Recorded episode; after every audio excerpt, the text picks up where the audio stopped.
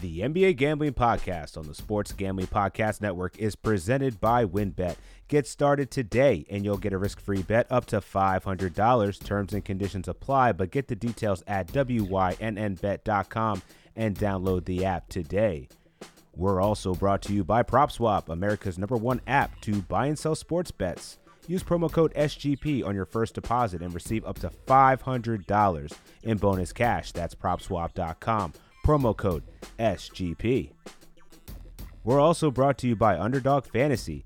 Sign up at UnderdogFantasy.com with promo code SGPN and receive a free $25 entry to use in Best Ball Mania 2 for a chance to win $1 million. And make sure to tune in to Draft Day.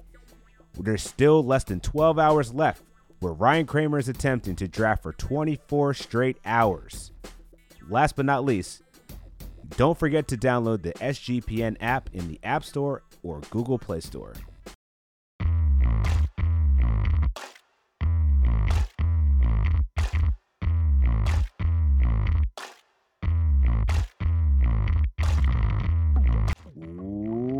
Welcome to the NBA Gambling Podcast, hosted by the Sports Gambling Podcast Network. It's your boy, Dan Titus, here, ready to talk about game four.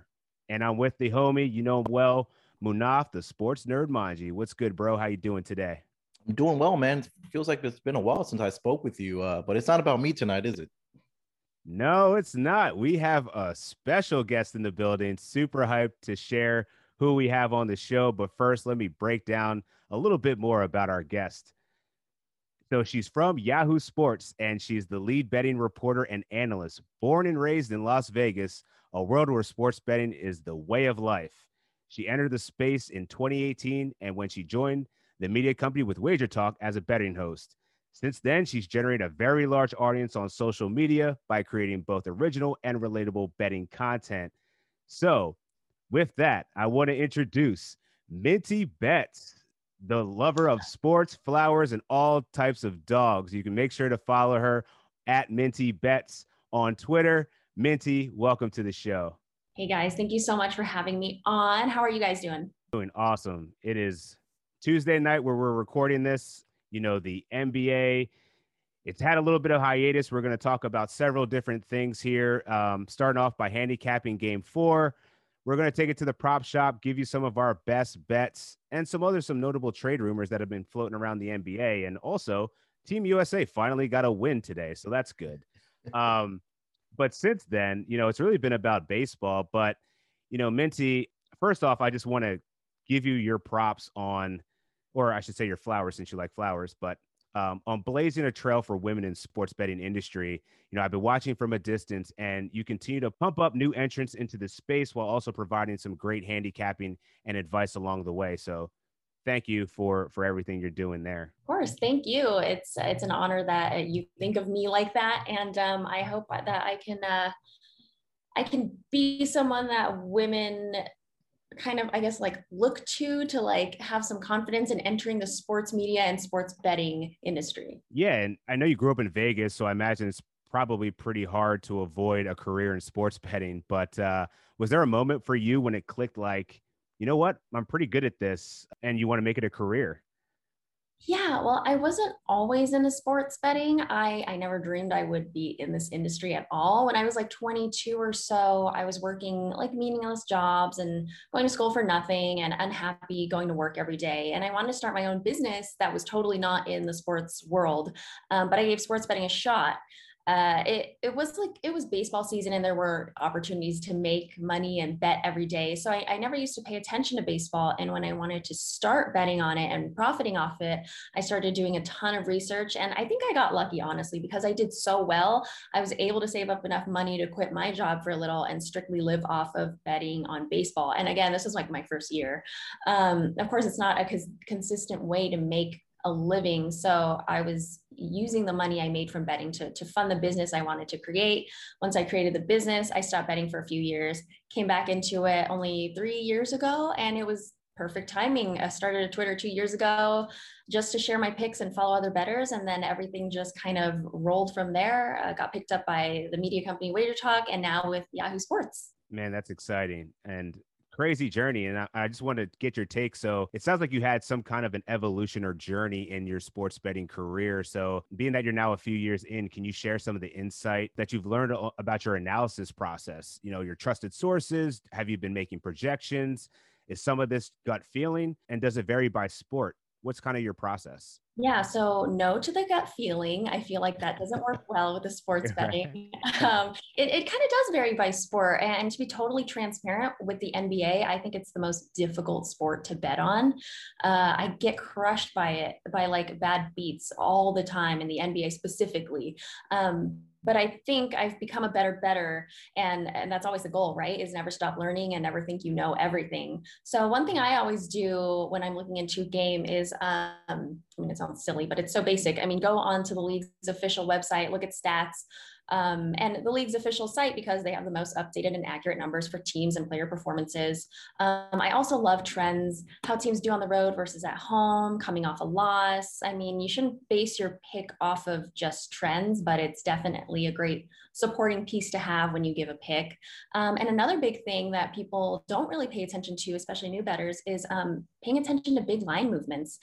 Uh, in basketball, it's not uncommon to see the line move, you know, half a point or one point, but uh, when you see it move a point and a half or more and it's not due to an injury report then you know that it's sharp money and you should kind of be uh, you know tailing it isn't always the best way to go and it's not always correct but it ends up being more profitable than not most of the time. So those would be my top three things my top three go-to's when diving into a matchup. Yeah munaf and i have had quite a few player props I mean, Vegas is just so tight, especially in the playoffs. These numbers um, and the line movements for specifically for player props are, are, definitely don't move that much. But you're right, seeing that sharp money coming in, especially when we have like a day to kind of prep and, and see how the line opens up between now and close. There have been some swings here that have been um, you got to get it the right value. And being on the West Coast, I find that I'm sometimes at a disadvantage when those lines actually drop or when I'm waking up, I'm already missed some of the the edge or the opportunity in some of these bets. But uh,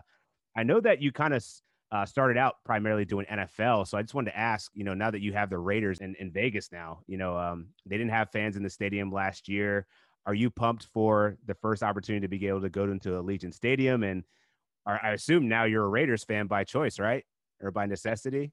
Yeah, Raiders a fan by, I guess, uh, by living here. I mean, I was born and raised here uh, in Las Vegas, Nevada. We've never had a sports team. So having this major team and, and them building the stadium from the ground up and seeing it built, you know, every day is awesome. Uh, I'm super pumped to go to the Raiders games. Unfortunately, last year, like our visiting teams were awesome. I mean, the Saints, the Bucks. I, I would have loved to see Drew Brees in his last season.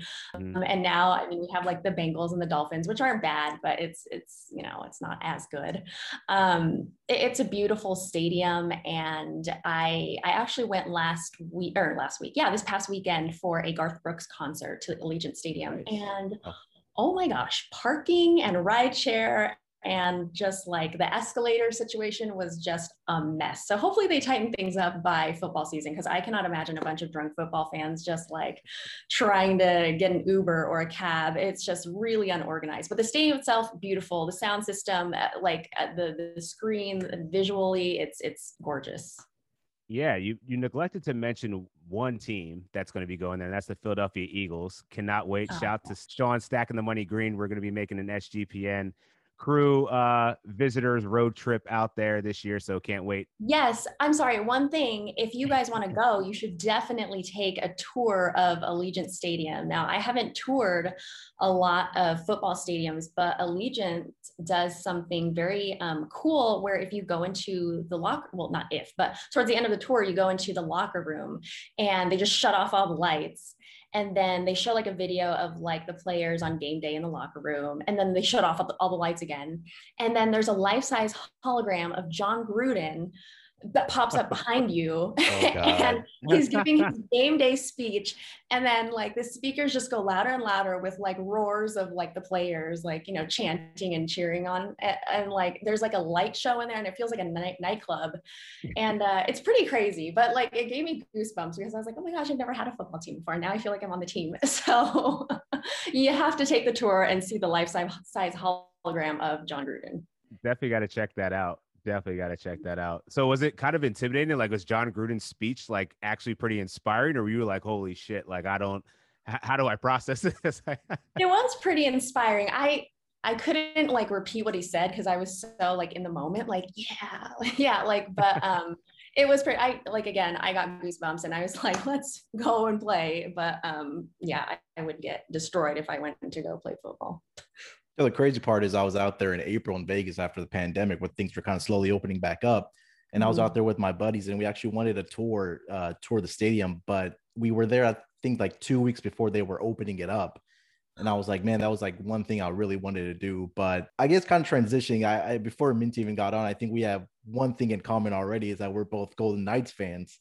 And I oh, actually, oh, I see your shirt. Yeah, see, yes. I even have my shirt. It, it's crazy. I do live down here in Houston. I have more Golden Knights gear than like any Texans or Rockets gear, which is really crazy. Wow, wait, why are you a Golden Knights fan? So we don't have a hockey team down here in Houston. We had the Houston Aeros years ago, like years and years ago. But um, since we, so me and my buddies are always out in Vegas Super Bowl weekend. We went like seven, eight years in a row back when I think the first game was when the Broncos took on Seattle in that blowout game. So ever since then, every single year, we had gone out there for the Super Bowl weekend and then also some for some conventions throughout the year. So we were frequently out there three to three to four times a year. So like when that first year when they said that there was going to be a team in the NHL in Vegas, we're like, okay, well, it's like a natural fit for us because we don't have a team down here we're gonna go in and support the Golden Knights. So that's how it kind of came about. But it's, uh, I guess, I'm going to get your thoughts on how do you think the tra- the season transpired? Obviously, a disappointing ending in the semifinal against the Canadiens. but um, I'm sure you were probably out there for a couple of playoff games. Yeah, I was out there for one. Um, man, the atmosphere, it's so great to be like elbow to elbow with like fans again, but um it, the energy is amazing and I'm still getting over the depression of not like seeing them win the cup like I thought they would. Um, yeah. but I think their season went well. I was super concerned the entire season anyway because of the format of the season, how they only played like the Western Division, the East yeah. only played the East. And I was like, man, once we hit Canada or hit one of the East Coast teams, like we're done. And lo and behold, the Montreal Canadiens beat us out of all of them. I thought it would be like the Maple Leafs or something, or or the uh, Oilers, but yeah, yeah, it was it was pretty difficult. But whatever. I mean, there's, there's always next season. I guess this is what it feels like to have a professional sports team like now, right? yeah, I actually got to attend my first uh, Golden Knights game. It was April 19th when the San Jose Sharks were in town and it was Patrick Marleau. He was breaking the record uh, for the most games played. So that was I know we didn't have like all the fans in the stadium at the time. It was still limited capacity, but it's really not a game. And I was telling Dan this also when I attended the game. I sent him pictures to him and Zach, our other co-hosts, and it's a party. It's really not. It's like it's it's it's a sporting event, but it's also a party, which was really fun to see. Yeah, again, like I obviously haven't been to other hockey stadiums and then yeah. seen other hockey games away. But um, I hear Vegas is a little bit different than most. Uh, we're like super loud. Again, very like nightclub vibes, very Vegas.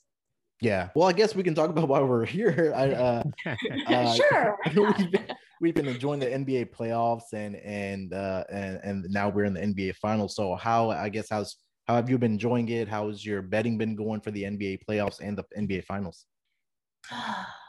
It's been going okay. Again, like the NBA is one of the harder sports for me to bet on. It's a constant battle of trying to find an edge and then realizing when you have it, like the team doesn't show up.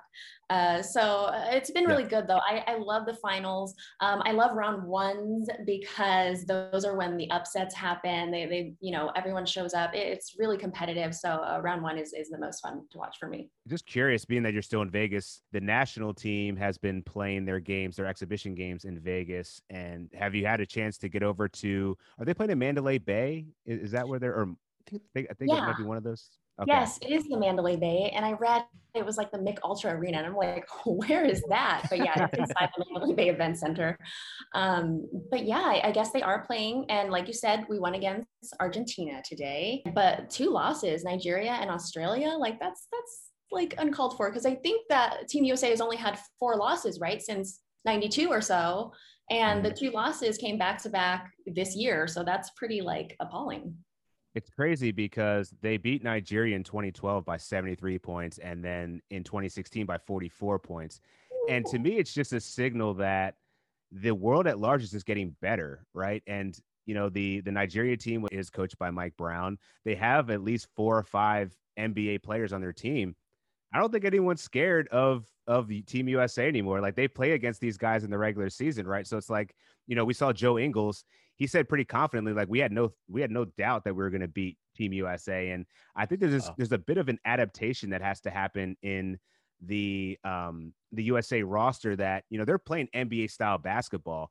It's not. It's going to be way more physical with the FIBA rules, and you're seeing you know Bradley Beal go to the hoop, looking at the ref like, yo, where was the foul? So yeah, that's just the biggest difference that I've seen is that they're gonna have to step up this physicality, and then I think that they'll be fine. You know, the one thing I do have a question about though, you know, if this series eventually goes to Game Seven, I don't think we're gonna see Devin Booker, Jrue Holiday, and Khris Middleton in Tokyo. I mean, that's a really quick turnaround uh, by the time that the, the Olympics start. So I just want to get your guys' thoughts on that. Uh, well, uh, first of all, I wanted to mention I was literally just going to say that Team USA is playing like US style basketball, NBA style basketball, they do need to adapt to more international uh, playing style. So if they can do that, they'll be fine. I mean, they're they are the betting favorite, right?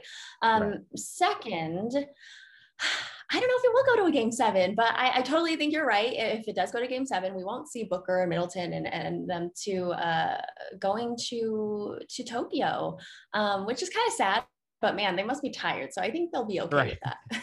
deserving of a break. yeah. I think we just need to call Hoodie Melo, Dan and Minty to, to get out there for Team USA. I think all the songs problems will be solved. But I, right. I, think for Team USA, they're missing a lot of like superstar guys. I know LeBron and Anthony Davis are were still battling injuries up until that end of the end of their uh, first round exit, but they they're not out there. James Harden's not out there. We saw him with Lil Baby out in Paris, uh, you know, partying it up or whatever. But they're they're missing a lot of the key uh, big uh, you know big superstars of our league. Kawhi Leonard, another guy. But I had mentioned this on my Twitter. I was like, Kobe's probably rolling over in his grave right now, uh, looking at this NBA team. But uh, I think they'll be fine. I agree with Minty. I think they just need to kind of get that chemistry within themselves. And it seems like Gregg Popovich is kind of just figuring out the lineups on who he wants on the floor because we saw a completely different lineup out there tonight. Um, so we're going to take a quick break here from our sponsor, and then we'll get back to get to Minty's best bets. WynnBET is bringing you the action of real sports betting with the Wynn Las Vegas experience. Get in on all your favorite teams, players, and sports games. Generous promos, odds, and parlays are happening right now at WynnBET. Get started today and you'll receive a special offer up to $500 in risk free sports bet. Terms and conditions apply, but get the details at WYNNBet.com and download the app today. All right, and we're back. So, being that we're talking about uh, some superstars potentially not going to Tokyo, let's talk about some of those players. So, Minty, you you hinted at you don't think that this this series is going to go seven games. So we're sitting here at Game Four. The Suns are still up two to one. Obviously, the Bucks had a great victory on their home court. They've been four point favorites for the last two games. The Bucks are eight and one at home in the playoffs, while the Suns six and three on the road, but five and one against the spread in their last six games against Milwaukee. Minty, how do you how are you handicapping game four? And do you think that Giannis can be stopped? Is Jrue Holiday going to have another resurgence? You know, we saw him be more effective in scoring. And is Khris Middleton going to reappear again? What are, your, what are your thoughts on the game? Well, I feel like Giannis is carrying this Bucks team, and he does look unstoppable for sure. Um, like you said, this team at home has they've only lost one playoff game, and they're phenomenal at home. Um, Giannis has had back-to-back games with 40 plus points, which is great. I think Jrue Holiday um, and Khris Middleton are, are doing enough in key moments to lighten the load for Giannis a bit, but it does seem like Jrue Holiday is a bit inconsistent. So I don't know if it is sustainable, his performance. I mean, it needs to be uh, if they want to get farther uh, than, you know, uh, these games. But I I actually I mean is it time for my best bets? I actually really like the Suns to cover here, um, but I think the Bucks will win at home. I just think the Suns can keep it pretty close. I mean Phoenix in their in their last 18 games after a straight up loss, they're 14 and four against the spread.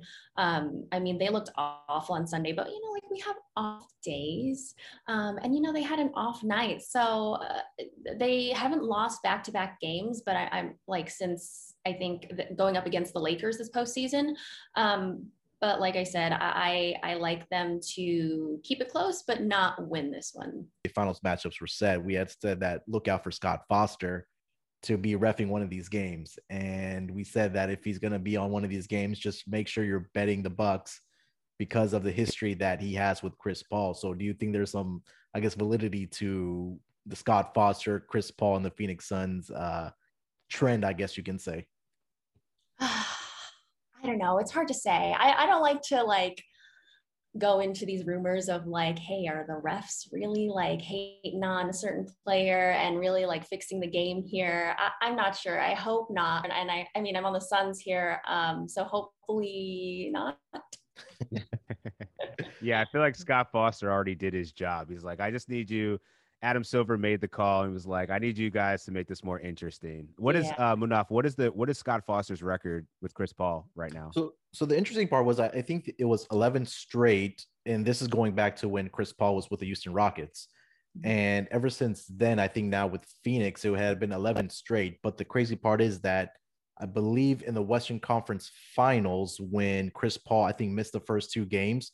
Uh, Scott Foster was on game two, but no Chris Paul and Phoenix still ended up winning that game, but now they brought him back for game three last game and the Bucks blew him out. So um uh, cue the X File music because I, I, think there's something to that. the conspiracy continues. yes, that is like a, a true crime podcast, but basketball. I think you might have another option here, man. We got to get the the conspiracy theory podcast going for SGPN, right? And we'll start off with Scott Foster and his hate for Chris Paul. there we go.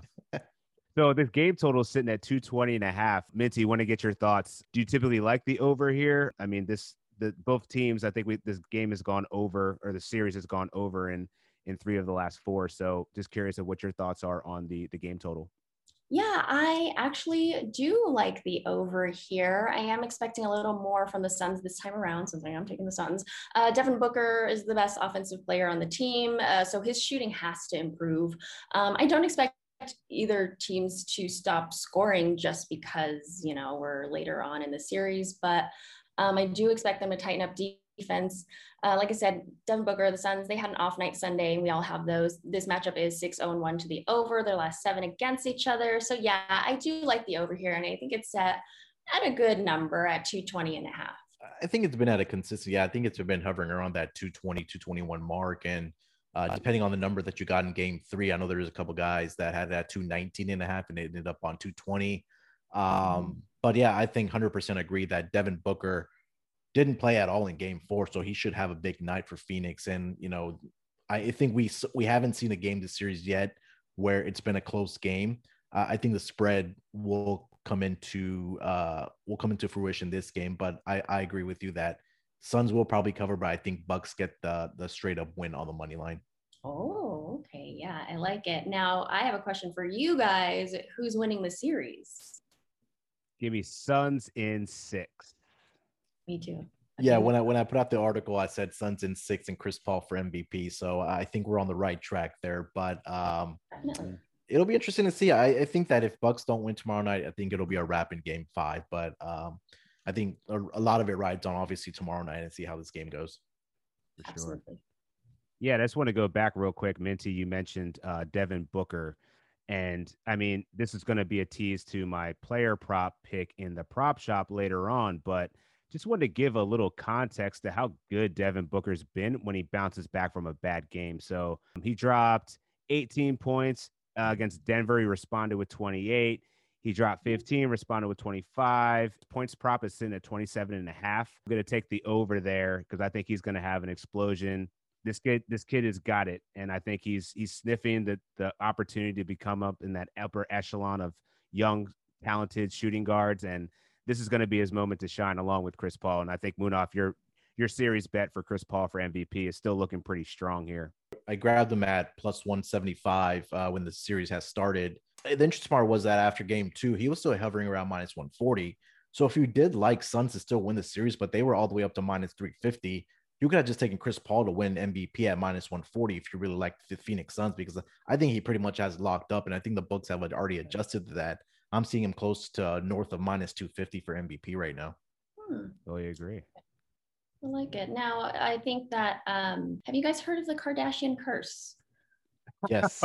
I know it way too, entirely too well. Um, I'm a Sixers fan.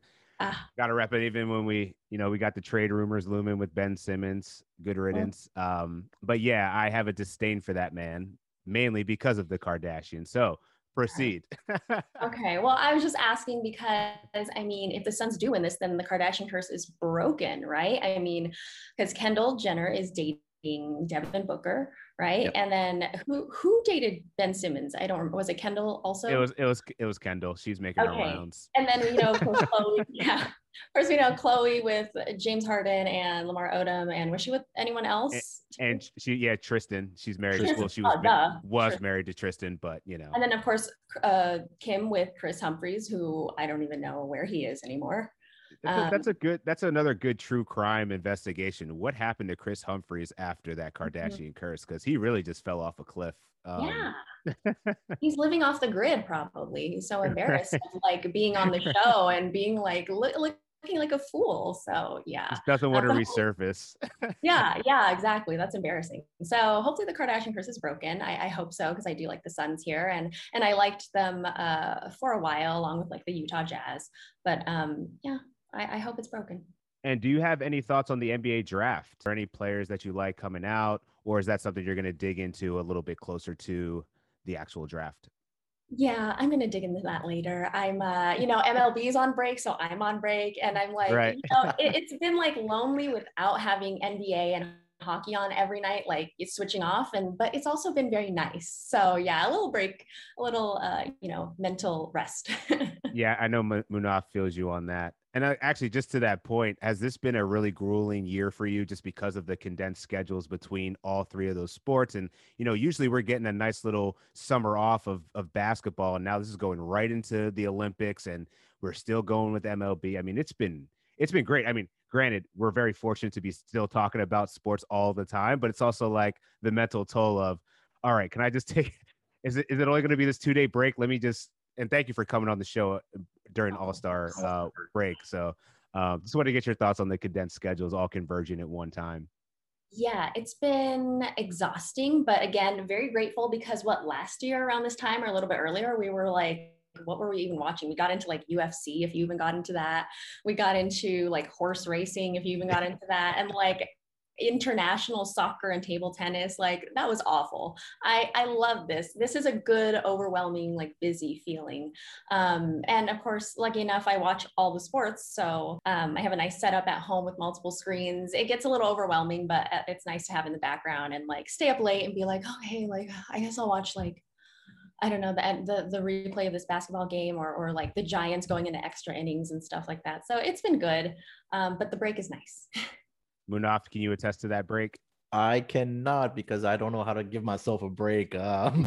Um, uh, you know, we, we, we've still been cranking out the MLB gambling podcast, and I know we've been doing the NBA finals, and uh, I, I've been looking into you know Team USA, and and I know Dan, you and I have some plans for the NFL. So I guess I uh, I guess it's a little too late because we have games, we have NBA tomorrow, and then MLB kicks back up this weekend. But it, it's fun, you know, we're fortunate to sit here and talk about sports and and you know like minty uh, alluded to last year we were trying to find things to bet on to pass time you know madden simulations and things like that so um you know it, we're fortunate to have sports back in and uh, slowly but surely you know we're getting past this pandemic Yes. Now, have you guys since post pandemic been to any live sporting events? Yeah so the only one i've been to was the golden knights game but that was still with limited capacity but yeah that that's the only sporting event i've been to so far Dan, Yeah. you? I, I'm praying that I'll uh, be able to get out to the NBA Summer League in just a, under a month. I've been clamoring for my wife, like, come on, like, I know we got a five month old, but we got a little help. Like, let's utilize it. Um, so we'll see how it, we'll see if I can get out there, but that's the plan. I, I hope to make at least make it out there for a weekend. Because I went to Summer League a few years back and it was one of the best experiences. You know, they do it great with UNLVs, which I'm surprised that they didn't offer up UN, UNLV's gym for the the uh, USA team, but you know, maybe Nah. they got other things going on. Well, that's okay. You know, these gym isn't that great, but um, yeah, you are based in Oakland. You said right? Gonna hope to uh, get to some Warriors games now that they have their new stadium next season. Yes. Well, I was also going to say, hurry up and go to the A's games because we're we are taking them from you, Vegas. Yeah, about that.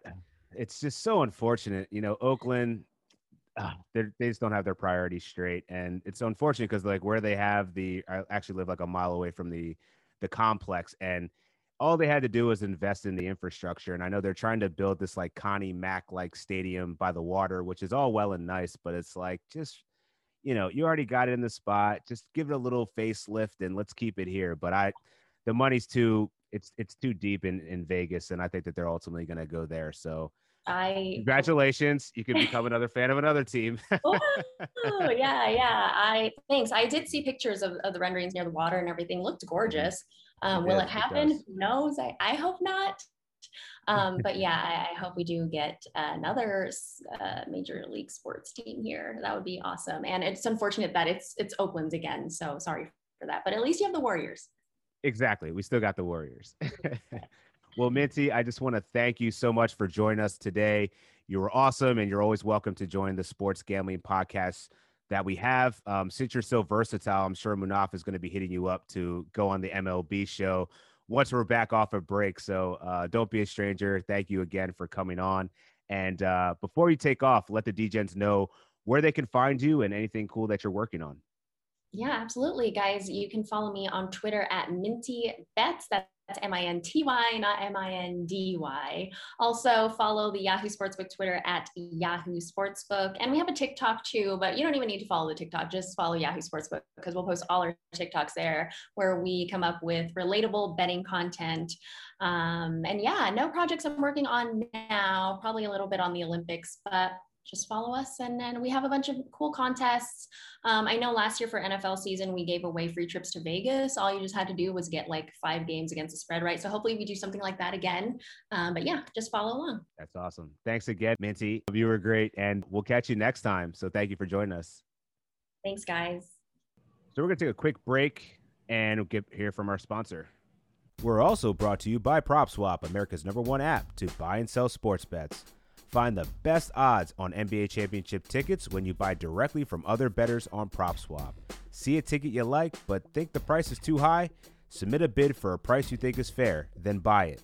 Every ticket purchased on PropSwap can be resold at any time with one click of a button, and PropSwap gives you a suggested price tool to let you know how much your ticket is worth. Last week, a PropSwap customer sold a $500 40 to 1 Phoenix Suns championship ticket for $16,000 after the Suns went up 2 0 in the finals. A 30x return for the seller and adjusted odds of minus 400 for the buyer when every sportsbook in the country had Suns at minus 500. With PropSwap, your bet doesn't need to win in order to make money, it just needs to improve. Think of it like the stock market, but for sports betting. So use promo code SGP on your first deposit and receive up to $500 in bonus cash. Go to propswap.com or download the PropSwap app today. We're also brought to you by Underdog. Make sure you head over to UnderdogFantasy.com and use promo code SGPN for a free $25. That's right, sign up now for a free shot at $1 million. Draft day is happening today.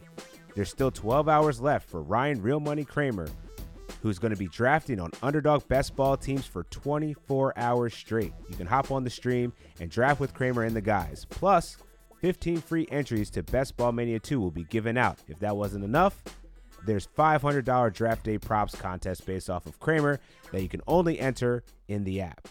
So download the app and sign up at underdogfantasy.com and use promo code SGPN. And last but not least, we are sponsored by the SGPN app. The SGPN app is now live in the App Store and Google Play Store. The app gives you easy access to all of the SGPN crew's picks and podcasts. So don't forget to toss us an app review and download the SGPN app. All right, and we're back. And guess what? We got a double header here. We got ZB in the building. This man just came in here. He wants to he wants to get in on the handicap in action for game four.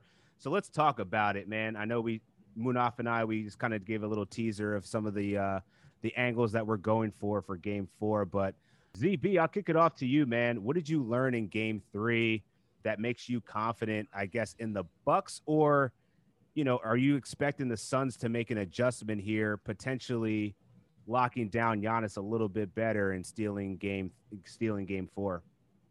Yeah, so I, I, definitely I posted this in the Slack channel the other day. I think a, a a game four in a 2-1 series with the team trailing at home is one of my favorite situational spots in the NBA. I think it's just like a very fascinating spot because you have the team that was kind of fighting for their life in game three. Now they're kind of back on somewhat of solid ground, but you still obviously have that like first quarter, first half motivational angle for the Bucks. And for the Suns, they kind of got punched in the mouth, and now it's do they come back in game four and take back control of the series? To me, I think that game three was kind of a culmination of what we saw in game two, where I think the Bucks are kind of starting to figure this out a little bit. Obviously, Giannis has been great, and then at home, a lot of their other guys did play better. Um, and it obviously helps that Devin Booker didn't score the basketball well. The Suns really didn't play, and obviously foul trouble played a role in that too. I know Munaf had the Scott Foster alarm bells going off, but I think that the Bucks are kind of continuing to come into their own in this series. So I definitely do like them in Game Four. And to be honest, I mean I'm sticking with my pick in this series of Bucks and six. So I think that the Bucks uh, are, are I, I still kind of like where they're at, and I think they're kind of got their feet under them now. Giannis looks super healthy, and I think they're going to continue to get better as this series goes along. So definitely going with the Bucks in Game Four. I mean, we could talk more about the spread and stuff like that, but I, I think in Game Three, I learned that this, the Bucks are are locked in and, and they're going to be solid in this series. They're not going to go down without a fight uh, by any means. I love that call, man, and I it's interesting because we were just talking with Minty about it, and um, I think we're all in agreement that the Bucks are going to be winning this game outright. Bucks are laying four points, but you know I like the way that the Suns have have rallied off of a loss. I think that this is going to be a, this game is going to be a little bit closer. The question mark I have though is like what's the Bucks are figuring it out, but part of that was really predicated on Jrue Holiday stepping up and being the aggressor. We saw him be way more active offensively, um, as well as getting some support from the unlikely heroes of you know Bobby Portis and getting those good minutes out of out of Pat Connaughton. You know the team is definitely moving the ball a little bit more, which is what we talked about, you know, what they needed to do. Are you confident that the Bucks are going to be able to keep De- Devin Booker at bay? I mean, it's certainly going to help your chances to win against the Suns if Devin Booker only scores 10 points and Chris Paul only scores 13 and DeAndre Ayton gets into foul trouble as well as Scott Foster being the referee here. Like I know we're yeah. still in conspiracy theory mode, but like it feels like it felt like everything was going against the Suns in game three. So I got to expect some kind of um, some kind of normalization to the mean here and and expecting Booker to play better. Now, enough to win, I don't know, but I think at least enough to keep it within four points. Munaf, what are you thinking? Yeah, I think kind of going back to game three, like despite what Scott Foster and, and what I think, but I think that was a classic home run spot for the Bucks, right? Being down 0-2 in the NBA finals. You don't need the motivation but you're back home. You know you that you need to get this victory uh, for you to have a chance to come back in this series, right? And you got contributions from Jrue Holiday, right? He shot the ball better. He was five of ten from three point line, eight of fourteen from the floor. Uh, we didn't see the Khris Middleton of round of the conference finals, but I think he'll have a better game uh, tomorrow night.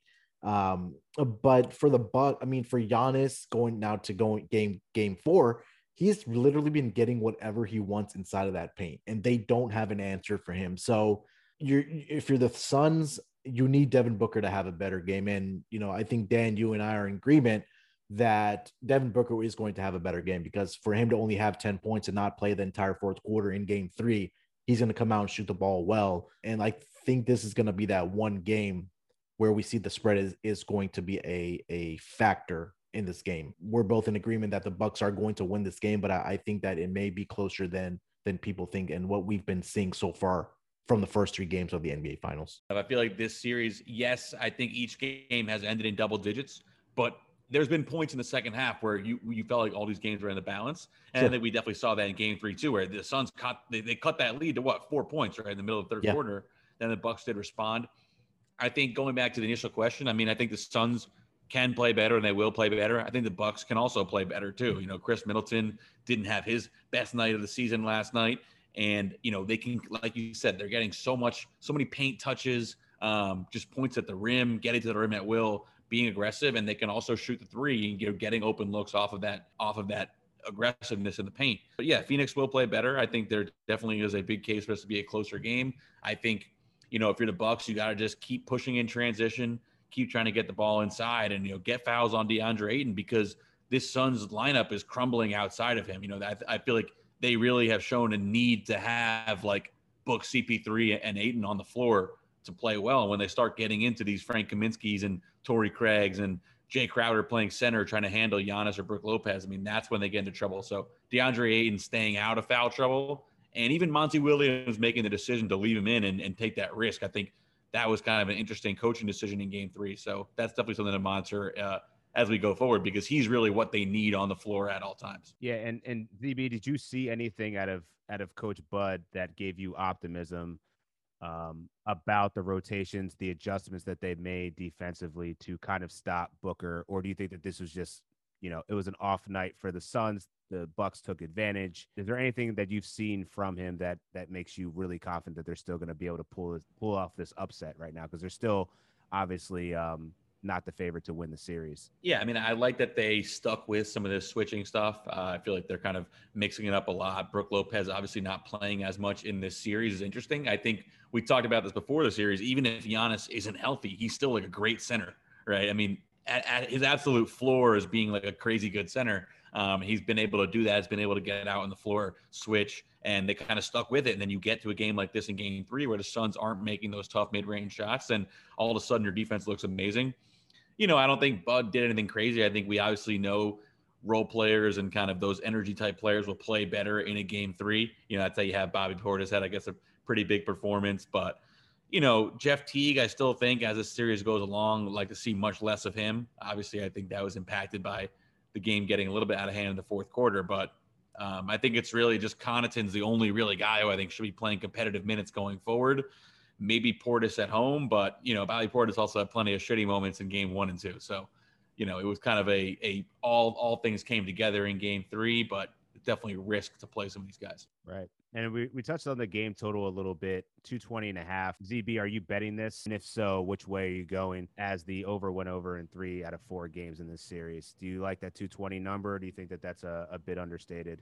Uh, yeah, I, I think I kind of like the over. Um, not as much of a of a strong lean on it, but I do think that the Suns will play, but will shoot it better offensively um, and can kind of raise that up. And to me, what the Bucks are doing seems very sustainable. So I think you'll see points from uh, both teams in this game, and it's definitely been looking that way so far in this series.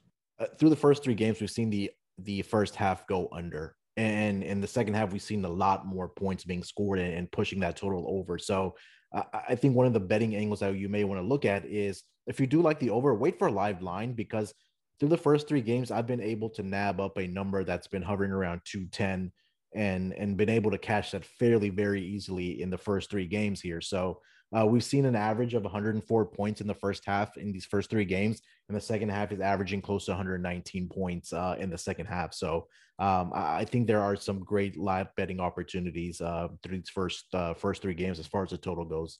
Uh, yeah, hot off the presses, dropped about uh, not too long ago. But uh, Kawhi Leonard just had surgery to repair a partially torn right ACL. Munaf, just want to get your first initial thoughts on that. I haven't seen a timetable for recovery on that, but what do you think that that does for? I mean, he's going to be the most popular free agent, right? Like, sure, you got to feel like this is going to affect his wanting to go elsewhere, right? Like, do you really see someone coming off? Well, actually, Kevin Durant yeah, I, did it, so is it is it a possibility? going forward to Kawhi Leonard, were we surprised to see this news kind of come out? Because I think I had the same reaction that Zach had in the Slack channel that eh, the Kawhi's camp is relatively always quiet about things that are that have to do with Kawhi Leonard, right? Whether it's free agency, whether it's uh, uh whether it's injury news or and things like that. And I, I think that in in the back of Kawhi's mind, he probably knows that if he was a healthy there was probably a good chance that the Clippers would be in the NBA Finals right now over the Phoenix Suns. Um, let's not sugarcoat that, right? At, least we at least got to seven games. But as we're kind of approaching free agency, we, have talked about this at volumes with Kawhi Leonard, is that he's wanted to be on the West Coast. He's wanted to be in LA. Is there another team that he, if he, if he signs with, that's going to kind of put him put that team over the top that's still in the West Coast, right? I mean, is that going to be a team like, I don't know, I'm just throwing teams out there like the Warriors, for example. I mean, the way that this the the whole free agency went down with Kawhi Leonard is that I heard that there was a lot of demands that he had from from the LA Clippers, and they've met every one of those expectations that he's had. So I don't see him leaving LA. I think he's going to be with the Clippers with Paul George. Um, I, I, they're just a point guard and a couple pieces away. And there's a player that we're going to get to that has been in the rumors of wanting to, or the Clippers pursuing, but I just don't see Kawhi Leonard leaving the Clippers. And we're still not sure what the timetable of his return is going to be and how effective he's going to be again. Yeah, I mean, I, I'll build up that. I think Munaf the morning after that that Jazz Suns game when uh, Kawhi kind of looked like he tweaked his knee. I think I called this that he tore his ACL. Um, yeah. And now he ends up being confirmed. So that was, I guess, one of my better medical calls.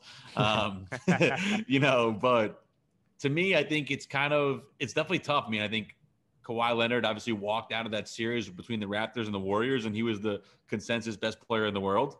And obviously, they kind of they got upset last year by the Nuggets, but I think he was definitely getting back to being just at that level. Um, obviously, KD, I think laid his claim as well. But Kawhi Leonard, undoubtedly one of the top two or three players in the world at the level he was playing at in that Dallas series. Um, yeah. And then, you know, you look at the Clippers. I don't see him leaving. I mean, to me, I think I look at Kawhi's camp, and yes, they do things weirdly, but they've basically gotten exactly what they wanted out of his entire career thus far. I mean, they got him to the Raptors, gets his ring there, gets to the Clippers, basically takes over their organization forces them to ransom up for Paul George. And like you said, Munaf, um, he definitely has like personnel decisions there. And I think there are other assurances that they made to him um, in that process. And I, I, don't see him walking away from that. I think it's a little bit easier to swallow this year because they kind of showed they were a tougher team. And, and every, every, like there's what, 10 teams out there that could say like, what if this season, right? I mean, yeah. Not to take anything away from the Suns or the Bucks, like you said, but you know there are a lot of teams out there who feel like this season was theirs, if not for injuries. And the Lakers, Clippers, and the Nets, we all thought were the three best teams, all had major injuries in the playoffs. So I don't think it like hurts as much if you're the Clippers compared to last year, where it's like you got beat by the Nuggets out of nowhere, um, and, and the Lakers, you know, got it done. So I think he'll be back, and I think yeah, if you're talking about Lonzo Ball, I like the fit a lot. Um, you know, and yeah. I, I think that was reported in Shams' article today. So that would definitely be a fun player team fit for sure. All right. So Munaf, game four. You did you did well. I think I saw you were two and one in game three. Where are you going for for game four, man? What's your uh what's the first prop that you're gonna be lining up? And are, I'm assuming you're gonna be dropping another article um, for SGPN before game four yeah, I, I, will be dropping an article, but um, I, for some reason I don't see props listed on my book. Um, if you have some, uh, Zach or Daniel, I'll try to go in and uh, I'll try to find my one of my other books that may have the uh, props. ZB, are you going to make a guest appearance on the prop shop today? You know what? I got one.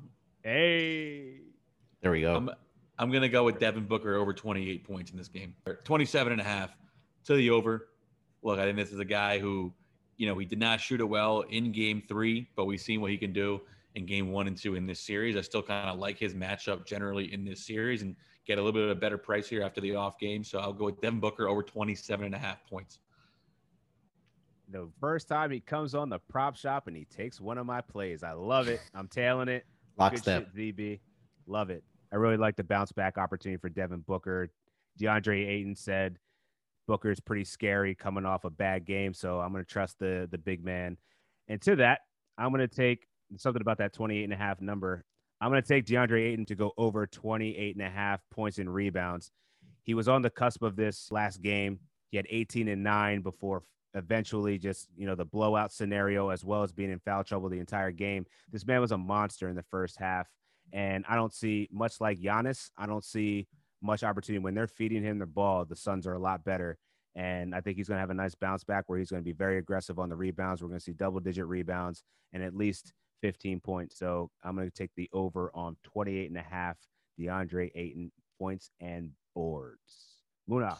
Yeah, I have one. And I, I think this is something with the game plan that Coach Bud has of, of having uh, Brook Lopez off the floor. And in in the last two games where they've kind of made that adjustment, he's he for the at least for the series, he's only been averaging 24 minutes compared to 29 minutes he had in the Eastern Conference Finals and 33 minutes in the uh, uh in the sorry the round against the Brooklyn Nets.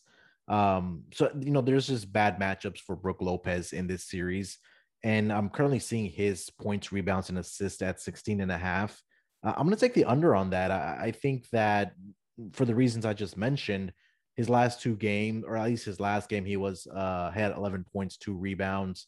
He did get over the number um, in game two with eight points and nine rebounds, but I, I just think that they're going to go with Giannis at the five and then kind of surround him with uh, shooters, whether it's Covington or if it's Bryn Forbes or a guy like that. So um, I'll take points, rebounds, and assists Brook Lopez under the 16 and a half.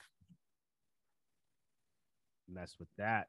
Um, my last one's going to be kind of spicy here, given the recent performance, but I'm fading Giannis 34 and a half points. Think this is a bit high for a guy that scored below 35 in 15 of his last 18 playoff games this year. It's an 83% hit rate on the under. Yeah, I just think that the uh, the Suns are finally going to have their adjustments at, le- at least enough that he's not going to go for 40. So uh, being that his points line is that high, I'm going to take the under on that. I'll give you one more that I that I found on one of the books, and that's going to be uh, it's a uh, it's kind of a player prop special, uh, hybrid special. It's uh, Jrue Holiday and DeAndre Ayton both to score 20 or more points at plus 425. Uh, Dan, you just talked about how expecting DeAndre Ayton to have a rebound game uh, with him being in foul trouble in game three. I think this is a good bounce back spot for him. He's been having great success all throughout the playoffs. And I think getting to that 20 point plateau will be fairly easy for him. And then, like we've talked about, Dan, you've alluded to this also, is that when Jrue Holiday scores, I believe 20 or more points, the um the Bucks are like six and one or, or something around there. So for to those two guys, to have a good scoring night tomorrow night. Uh, I think at plus 425 is a is a pretty good uh pretty good bet. I love it. I love it. Um so yeah, let's take it to best bets then. Um I'll start with you ZB. What is your your best bet for game 4? I'm going to go with the Bucks minus 4 here. Um I'm all in on them in this series. They stated the case earlier, but I think they get this game. I think they win this series in six. So I'm sticking with that, and obviously going with uh, Devin Booker as well from the prop shop. Man, you must be loving the value that you're getting on the Bucks right now, man. I love that you're riding this this lone warrior um, Bucks pick, man. No one's picking I'm just, the Bucks. Man. I'm just doing it to Ryla up McKee. McKee, if you're listening, I was just gonna I'm say sorry, that. bro. I didn't, I didn't, I didn't want to do this, but I have to he will die on this hill. He's doubling down. Bucks It- will not be your best bet. What you got? McKee's uh yeah, as soon as he hears it, he's gonna be cussing at you, Zach. So uh he's gonna be saying you, you stabbed him in the back. Uh He I'll- actually I'll try- texted me. He texted me at like one at like 2 a.m. the other night, just the Suns and four guy gif. I was like, I, I woke up in the middle of the night to pee. I just checked my phone. It's just McKee, just Suns and four. Oh man. Uh yeah, uh, um I'm gonna go with Phoenix here tomorrow night, taking the points. Um, I- think this is gonna be the one game where it's gonna be a close game. Uh, I think Bucks eventually do get the victory, but I I think this might be one the one game where the spread does uh, come into a, a being a factor. So uh, I think Bucks get the victory, uh, money line there, and then Bucks plus the four. And like I said uh, about the total, wait to see how these teams are coming out because they've the shooting has been kind of poor in the first half and we've seen the first half being uh a game where it's the total has been going under so you know you're you may be able to find a good middle opportunity with that uh with that over if you do like it and i do like the over but i'm gonna wait to get a better number on, on the live opportunity for show. And uh, my best bet, I'm to go with Devin Booker over 27 and a half points, expecting a big rebound from this man. Um, coming in swagged out. I, I think he's going to play a lot better, and the Suns are going to keep this one competitive. Uh, we're going to see Devin Booker definitely get off. I, I'm going to be surprised if he went for 30. So I uh, love that at 27 and a half. All right. So let's get into some trade rumors here, man. Crazy things going down here. First report I think that I saw today was, you know, ZB, you alluded to it. Lonzo Ball apparently is drawing interest from the Clippers.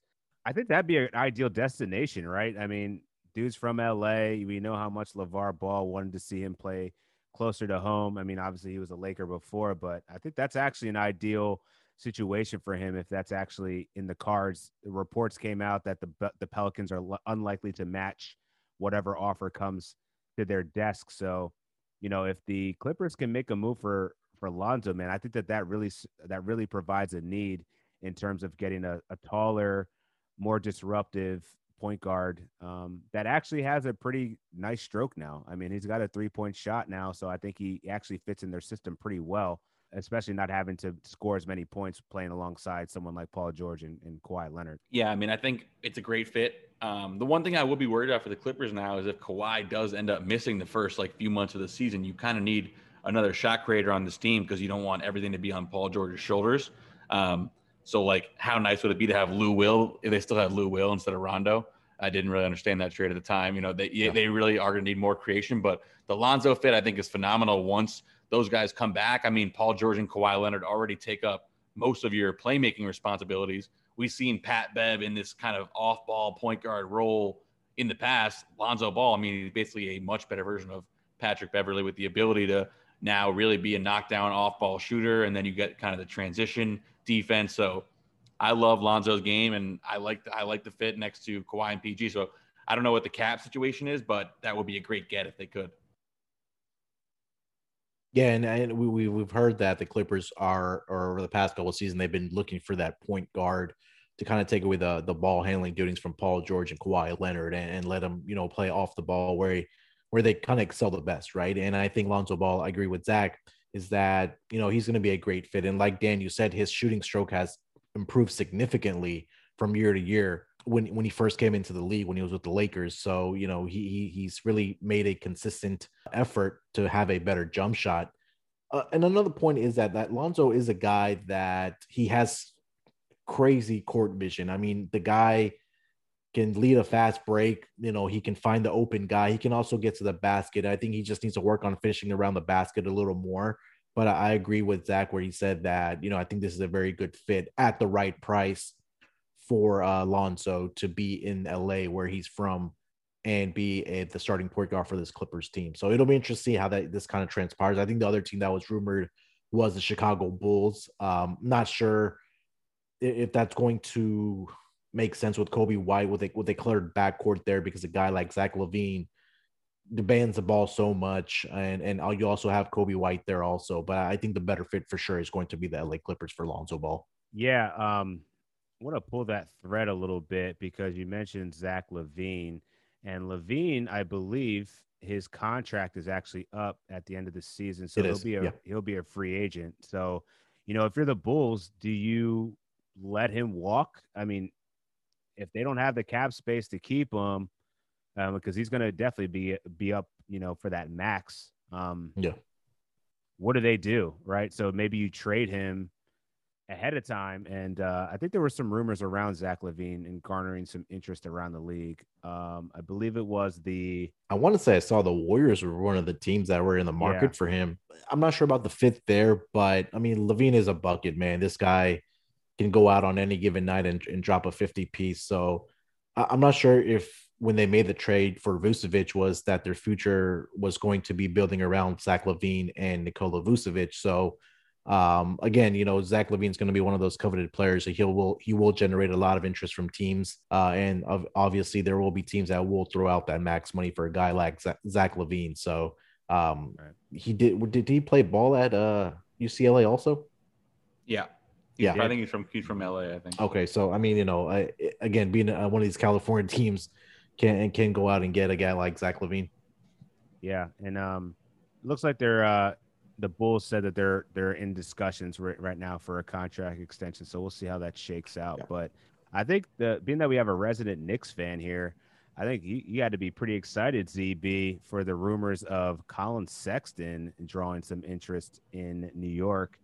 The thing I don't understand about that is apparently the package is going to be Obi Toppin, Kevin Knox, and one of New York's 2021 first rounders. Call wow. me crazy, but I'm not really getting too excited about Kevin Knox and Obi Toppin. Yeah. Um, I saw that. I saw. I saw the report. It was on like Hoop Central, but the guy who tweeted out initially, I don't know if you know him. He only had like three thousand followers, so I don't know if that was legit or not. Um, yeah, it doesn't sound very legitimate. That's like like like you offer. said. I mean, that would be a, that would be a slam dunk deal for the Knicks, obviously, to get Collin Sexton at that price. I was talking about this with a friend today. I mean, it's so crazy how much the game has changed since like we were kids. Like he averaged 24 points per game, but he's like at best like the 75th best player in the NBA, like according to how we like look at the game now, which is just crazy to me because you know it's like, do you overthink it? Like, I think a lot of people think Collin Sexton can be inefficient, you know, needs the ball in his hand. So he's always going to be like a primary creator on a bad team. But you also know this guy can get buckets at the NBA level um, and do it at a high rate. So I, I think I would buy into it, uh, especially with Tibbs and the fact that you want to play for the Knicks, you know, as they were this year. Like, you're going to have to play defense, you're going to have to share the ball. Have to buy into being part of the team. We saw that really worked out for Julius Randle that's obviously another interesting part of it. And then, so you know, I think if at the right price, Collin Sexton, I wouldn't hate the addition. I obviously am more of like I guess a uh, you know forward-looking fan to like the next great championship team. So I would like to see this team go younger, make more future-oriented moves. Paying, locking into Collin Sexton. I mean, he's a young player, but I don't know if that helps you win a championship. So I definitely could be one who would say, let's go the other direction. Maybe try to trade Julius um, that's mm. kind of what I look to build around RJ. Wow. Build around RJ and quickly, um, and then you know add more. We have two first round picks. Maybe try to package those, go up, take a shot for another star. Um, but yeah, I mean, I think there's a lot of potential for interesting trades this year, and a lot of teams that really want shot creation. Like I think you look at like the Nuggets, the Clippers, the Lakers, um, the Knicks, the Heat, all teams that are looking to add scoring pop going into next year. So um, a Zach LaVine or a Collin Sexton could be a name that will be ripe to be moved. I think you also look at the Dame Lillard and Bradley Beal situations as well that you know could potentially come to a head this summer or at least linger over the kind of roster move discussion going into next season. Yeah, and I just want to add to that. You know, I, am not really too impressed with Collin Sexton's defense, and I know that Tibbs is like a very defensive-oriented minded coach, so I don't know if that's like a huge selling point. But offensively, the the dude is gifted. Um, it seemed like Cleveland is really interested in building out that that Sexland vision, but apparently not. Well, I mean, we'll see. But um, let, us talk about this sell high moment, man. It, it, it, it's while it might might seem like a spicy take I don't know, man. Like as a Knicks fan, you weren't too impressed come playoff time, but I think that's also, you know, no, he, he was bypro- he was flat out not good in the playoffs. I mean, he was just yeah. bad. I mean, let's let, is it a byproduct of him being tired? Like I don't feel like Jimmy Butler ever made that excuse or any other Tibbs player, right? Or Luol Deng back in the day, or or Derrick Rose. So you know, maybe he's just not a guy on that stage that's ready for that. But like, I don't know, man. The dude balled out. He played ridiculously. I think this is like the perfect sell high moment.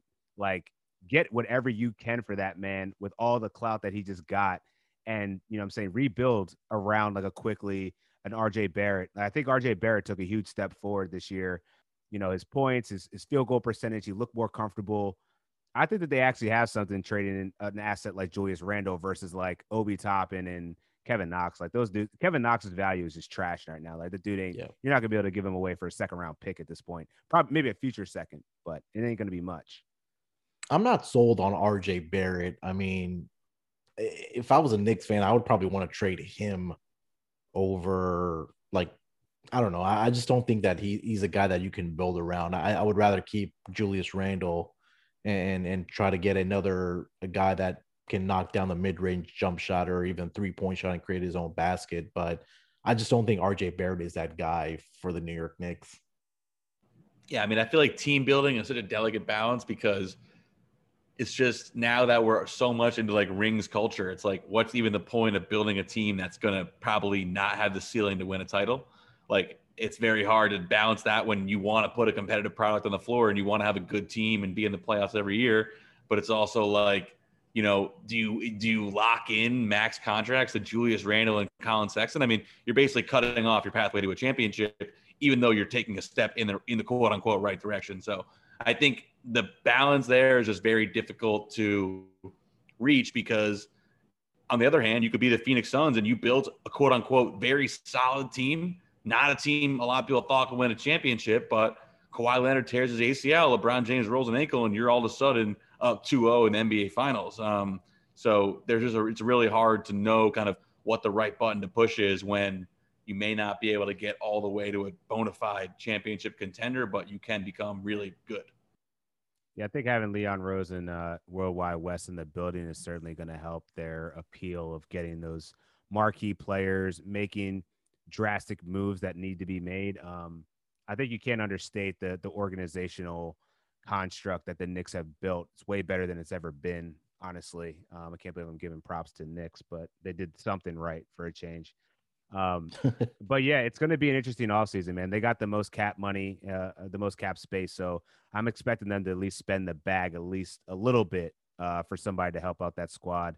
Uh, but Julius Randle is also going to be a free agent up here, coming up here pretty soon. So yeah, we'll we'll see what, what what transpires for the Knicks. But didn't know if there's any other rumors you guys want to talk about. I mean, I, I saw that the Warriors are interested in Damian Lillard. I mean, who isn't interested in Damian Lillard at this point? But the, that, yeah, the Warriors have the number seven and number number fourteen pick along with uh, Wiseman, so I, I think they can, you know, get a a a, a star or all star player in return for that type of package. Maybe you have to add another guy uh, into that package, but I, I think they're in a, a, a prime position to definitely make a move. Um, I'm not sure if Damian Lillard is that answer, um, but it's it, it, they they have the trade assets and the draft capital to make a major move. So Warriors are definitely one of those teams that you know we are not really talking about because of the injury with Klay Thompson and, and them not being in the playoffs, but. Uh, I think this is going to be a team that's going to be competing in that Western Conference next year, maybe back up in that one or two, uh, the one or two seed uh, going into next season yeah, it, it would be crazy if they went all in for Lillard. I think if I were them, I would go the other direction. You have, like you said, Munaf, you have Wiggins, you have seven, you have 14. I would try to, I mean, you have Wiseman, seven, 14. Yeah. I would try to spread those out and try to get like three starter caliber players to like build out the depth of this team, right? Because yeah. you don't really have many pieces right now. Um, you have Steph, you have Draymond. You don't really know if what you have out of Klay. Um, I guess Jordan Poole's now a fixture in rotation, but yeah, I would like like go out and get three solid guys who you know can play for you in the playoffs instead of maybe trying to get one like a Dame. I don't really know if that would work. Obviously, you'd need to throw in a ton of future assets into that deal as well, let alone Wiseman seven and fourteen. So that would probably not be the direction I would go, but they definitely need some more wings that can shoot and are very solid. Like, you know, they need a Jae Crowder type. They need like two, two or three of those types. Yeah, I feel like there would be spenders in that mid mid level ex- exception type market, right? Yeah. Like, yeah I think Jay, yeah. Jae Crowder's been one of the best values for the last like what three four years around the Yeah. league. Um, those are the types of dudes that are gonna are gonna help out those contending teams. Um, is there any other rumors you guys want to uh, bring up? Surface. No, I, I think there was some draft, you know, stuff that was popping up about teams trying to trade up for that number one pick. But I, I think that we can get to that as we get closer to the uh, NBA draft, and maybe once the finals are over, we'll start seeing some more traction on, you know, off-season rumors and trades and things like that. Because um, we always feel like that there's not much going on because the free agency class isn't as big as it's as we've seen in the past. But with the amount of trades that are that happen throughout the NBA season or even in the off season and even during draft night, uh, we might have a lot to talk about. So uh, definitely, uh, slowly but surely, we're getting some Woj and, Shams news throughout the day. So I, I think that's just going to ramp up as we kind of wind down the NBA finals here. Yep. All right, guys. Thanks for sticking with us for this long haul episode, man. We gave the most in-depth analysis for game four that you're you're gonna find out there. Make sure to hit the Slack channel if you're not a member already. Hit one of us up. Munaf, where can the where can the, the fans find you? Yeah, find me in the Slack channel. Uh, join us at uh, sp.gn slash Slack. If not, then uh, follow me on Twitter at sportsnerd824. Uh, you can also find me on our sportsgamblingpodcast.com website, dropping uh, my player props uh, article tomorrow for game four, along with some MLB stuff. So uh, I'm kind of all over the place for SGPN. So uh, definitely, uh, definitely uh, get involved with SGPN if you haven't already. And Dr. Broner, where do, where do, where can they find you? Yeah. So if you want to join the uh, Sports Podcast Gambling Network Slack, go to the link that Munaf said. um, so I'm used to reading off the ads sg.pn slash slack. Uh, and um, you, you said sp.gn. Munaf. Oh, did I? Sg.pn. I'm sorry. um, I'm kind of And- distracted here watching the All That's, Star that's, why that's why it's great to have two hosts on the call, man. Because we, we did, if one person fucks up, we got you. yeah, sg.pn slash slack. Definitely get in there. The people said they might want an Olympics podcast, ha- handicapping that. So we definitely can get that. Uh, we can do some research into that. I'm obviously a big fan of the international game, so I will definitely be ready with some of these international teams. Um, I don't know if Munaf was chirping me today because Campazzo is on Argentina. Is that why? you caught on to that, didn't you? yeah, I, I was kind of wondering, but yeah, Campazzo looked good today.